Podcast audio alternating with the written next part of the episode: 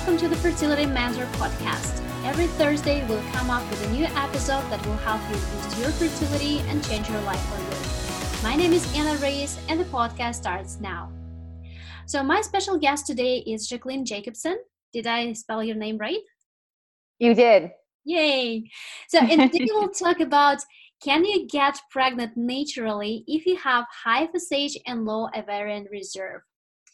So, uh, Jaclyn, why don't you tell us a little bit more about yourself and what you do? Sure. Um, so, thank you so much for having me on the podcast today, by the way. Um, and I am a, a, functional nutritionist. I specialize in hormonal balancing along with stress management for women specifically. So I marry the mental, emotional, and physical aspects of health together cohesively because without balance in all of those areas, you cannot achieve optimal health. Um, and I find that a lot of women try to find balance just in the physical body, and there's so much more to health than just what's going on internally. Our environment has a lot to do with how our body operates. So I try to help women bring everything together to form a customized and cohesive plan um, so that they can sustain uh, optimal health and really start to thrive. Oh, that's awesome. And I know that you're uh, almost a registered dietitian too, right? I am almost there. So uh, I, I've had my master's degree in nutrition and dietetics with a concentration in education since 2016. Mm-hmm. And um, I am technically 85% done with my RD program according to my advisor. I just spoke with her the other day. Yeah. Um, so I'm just finishing up uh, two semesters of courses and then I'll be finishing up my clinical rotations as well. That's awesome. So, and uh, for those for those listeners who don't know, what is FSH and low ovarian reserve? Okay, so FSH stands for follicle stimulating hormone. So that hormone is produced by the pituitary gland and it regulates a lot of the functionality of the ovaries, specifically stimulating growth of ov- ovarian follicles, uh, which contain an immature egg. Um, and this hormone specifically actually increases with age. So when you see high FSH, um, you'll typically uh, see it as an indicator of menopause. Mm-hmm. Um, but in women of childbearing age, high FSH can signify poor egg quality, low egg reserve, lack of egg production as well.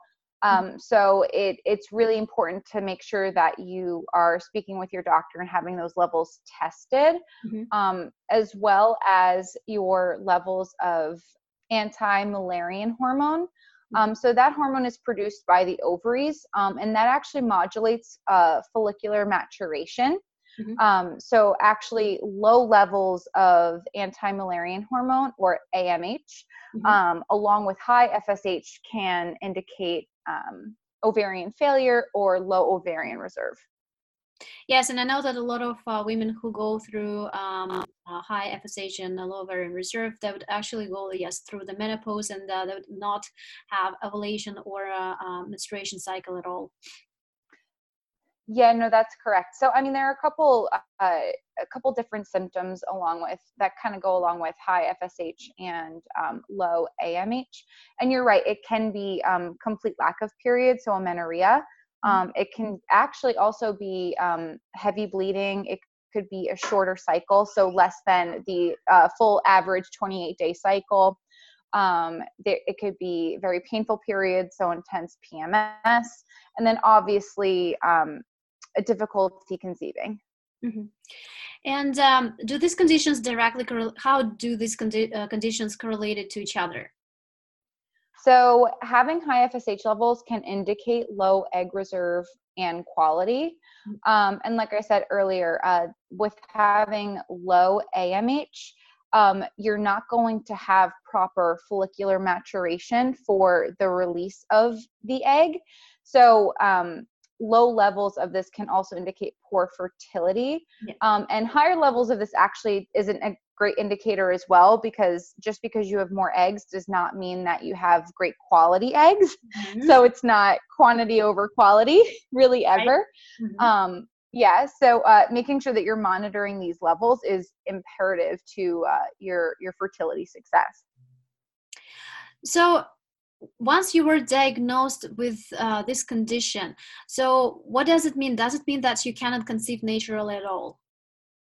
No. Um, i typically with this type of disruption hormonally it typically is a an environmental factor if it's not um, if there is no damage present to the hypothalamus or the pituitary or the gonads themselves, meaning the ovaries in the female sense. Mm-hmm. Um, so, uh, making sure that you're kind of looking at your lifestyle factors like your exercise, your diet, and then your stress management are extremely important in kind of helping level out those hormone levels um, because cortisol comes into play uh, when you have disruptions in these types of hormones, especially um, estradiol and progesterone as well.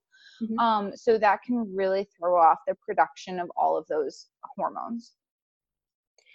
So, so the good news basically is that for uh, women who do go through the high and low ovarian reserve, they still can conceive naturally, and it doesn't necessarily mean that they have to go through IVF or IUI right at the first place, right?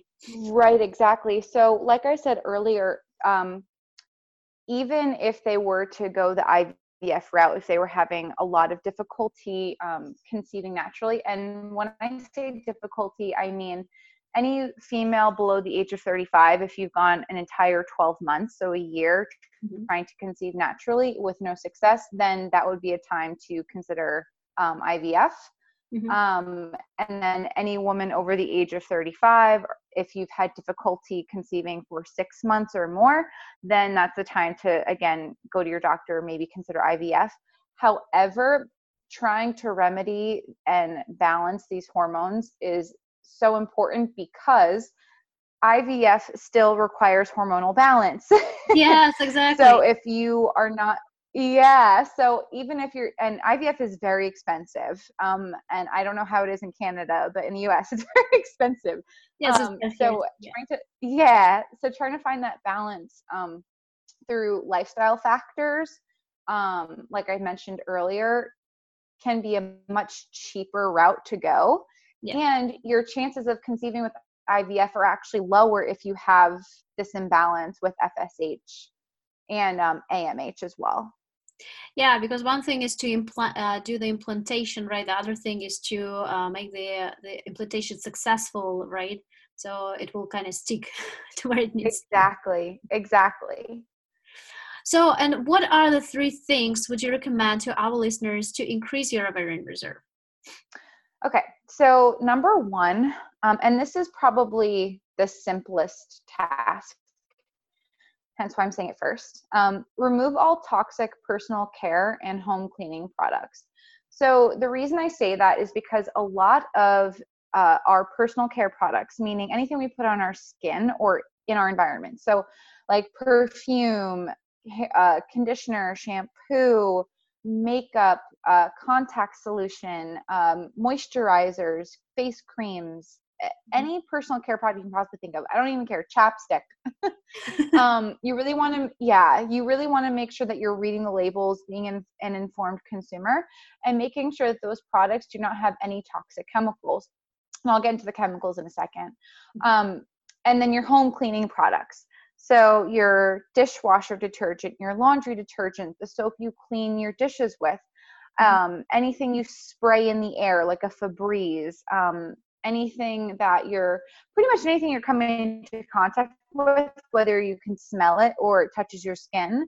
Your skin is your largest organ and can absorb up to, I believe, 70% of what it comes in contact with. So it's not like this, you know, concrete barrier that keeps you safe from any chemicals in your environment. Um, you know, it still allows certain things to pass through and get into your bloodstream. Mm-hmm. So some ingredients or chemicals to look for are parabens, yeah. um, phthalates, mm-hmm. synthetic colors. So synthetic colors will have um, different uh, indicators, whether they're food colorings or uh, cosmetic colorings. Mm-hmm. So food colorings will have um, the FD and C uh, symbol along with a number like red number 40, yellow number five, so on and so forth. Um, I think like blue lake number five. And then as far as the cosmetic products, you're going to see a D and C, and then it'll be preceded by a number. Mm-hmm. Um, and then fragrance and I, am putting air quotes up for fragrance because um, according to the fda uh, companies will use the wording fragrance to kind of keep their their proprietary formula secretive so no one can steal it quote unquote. Yeah. but fragrance could mean a combination of 200 different chemicals that you're not able to read and that probably wouldn't look so good or even fit on the label. Mm-hmm. and would probably make a customer go like i can't even pronounce these. I'm not going to buy this. Yeah. Um, another chemical is triclosan. Uh, another is sodium lauryl sulfate. It could also be shown as uh, sls mm-hmm. um, formaldehyde which is very prevalent in a lot of beauty care products so pretty much all makeup, especially um, nail polish. Mm-hmm. Um, toluene, uh, propylene glycol. So propylene glycol is going to be prevalent in anything with flavoring mm-hmm. and uh, sunscreen as well. But propylene glycol uh, gives uh, liquid, uh, it increases its viscosity, but it also enhances flavor. What a mm-hmm. lot of people don't realize, propylene glycol is, is an anti-chelating agent. So it'll take mineral deposits off metal. it's oh, wow. extremely abrasive. Yeah. Yeah. So if it can take mineral deposits off metal, imagine what it's doing to your tissues oh, internally. Oh, yeah, yeah. Um, so it's extremely it's, it's extremely abrasive to your tissues and it can cause tissue damage, which can therefore lead to organ damage. Um, and if you already have hormonal imbalance, you want to make sure all your endocrine organs are staying intact, right? Um, and then, uh, yeah, and then sunscreen chemicals. So sunscreen chemicals, uh, the popular ones you'll see are usually PABA, which is uh, P-A-B-A, and then benzophenone as well. So when you're looking for a sunscreen, zinc oxide is really the only ingredient you need to see in a cream. You don't really need to see anything else. Utilization of any of these chemicals decreases cost for those products, hence why uh, the companies that are creating these personal care or cleaning products will use them because they don't give a crap about your health honestly. They care about the bottom line and making money. Yes. Right um, but many of these chemicals are, can either cause tissue damage, cellular damage, they are carcinogenic, and some of them are um, estrogen mimicking. So what that means is the at its molecular structures. For, so for example, phthalates, they mimic the look of estrogen molecules in your body, and it becomes very confusing to the body.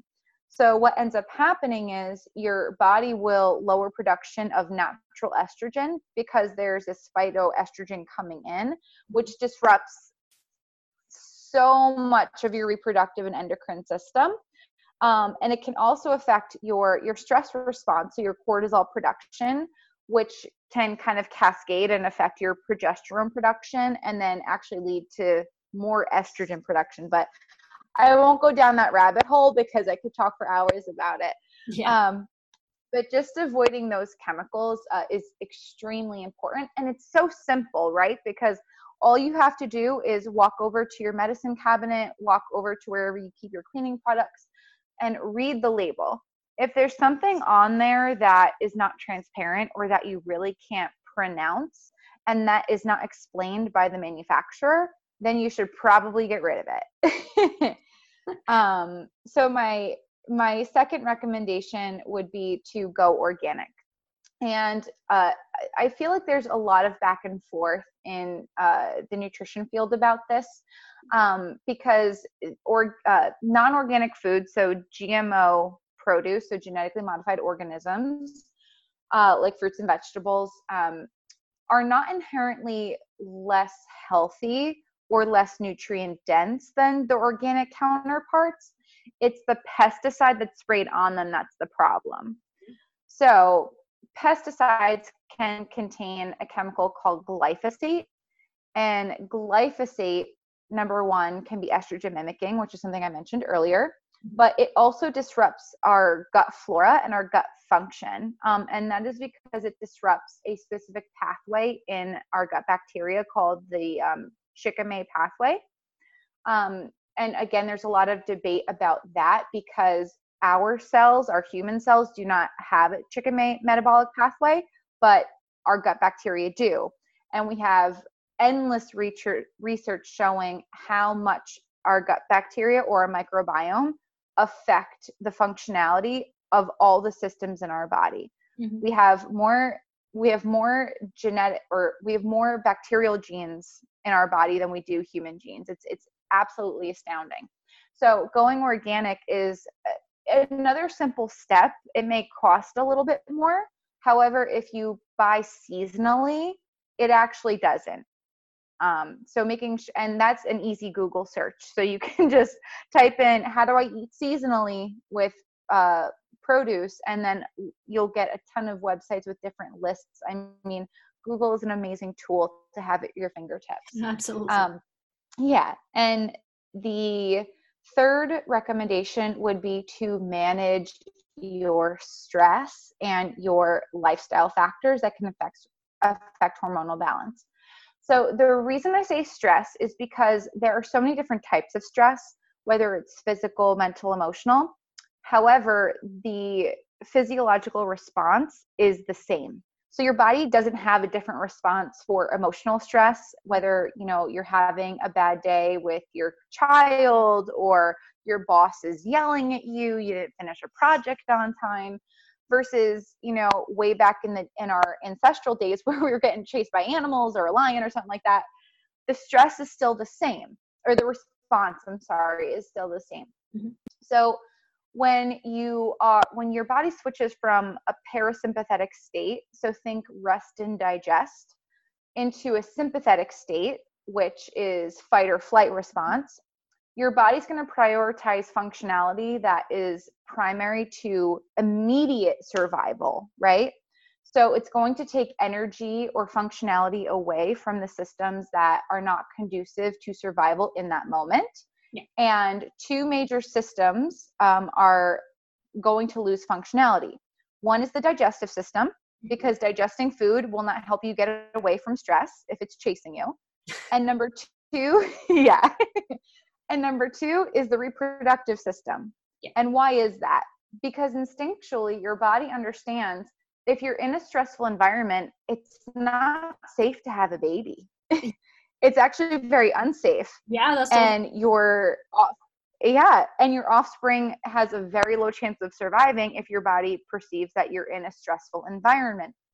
So, making sure that you're managing stress is imperative to hormonal balance. So, that would be the first thing I would address as far as if you go to your doctor, you have your blood work done, and your hormonal levels are off your FSH, your luteinizing hormone, um, your estradiol, and your progesterone too, because obviously those are big players in your menstrual cycle and fertility as well. Um, so, I would start doing things regarding self care. So, starting very slow and being cost effective. yeah. um, so journaling. So journaling is a great way to kind of purge yourself of any negative energy, any negative emotion, allowing yourself to feel heard. Again, those air quotes are coming out um, without having to actually verbally talk to anyone. Um, and it's a simple thing to do because all you have to do is either hop on Amazon Prime or go to a Barnes and Noble um, or a bookstore. I'm not sure if they have Barnes and Noble in Canada um, and buy a journal, find a pen, and start writing. Like set aside 10 to 20 minutes of your day for yourself to get whatever you need to get out. And it doesn't need to be anything significant or monumental that you're writing. It could be a synopsis of your day, it could be a dream you had, it could be um, a gratitude list. Um, that's something I've, I incorporate into my programming with all of my clients. Mm-hmm.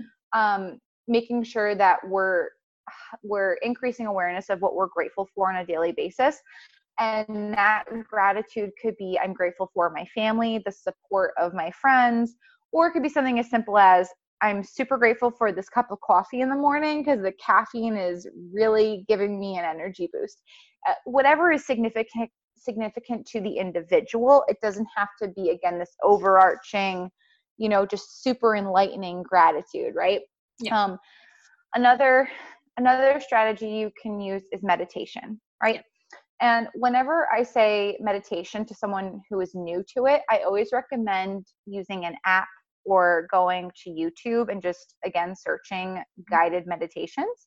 Um, and you can search guided meditations for stress management, for sleep, for anxiety, so on and so forth.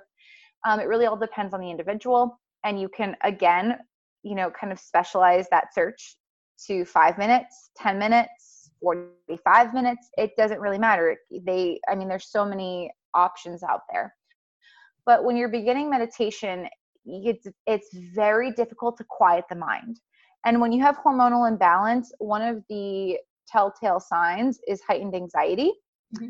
and racing thoughts so if you have high anxiety and racing thoughts you're probably going to be sitting there thinking I, I could be doing so many other things you know and then because of the racing thoughts you're going to be rattling off those those things that you want to do and then you're going to get anxious because you're sitting there not doing anything and you still have all these things that you think you need to do mm-hmm. so guided meditation takes the thinking out of it so all you have to do is listen and then once you progress in your meditative practice then you can go to uh, silent meditation if you want to um, Another great way to uh, low, actually physiologically lower cortisol levels, um, aside from journaling and meditation, is yoga.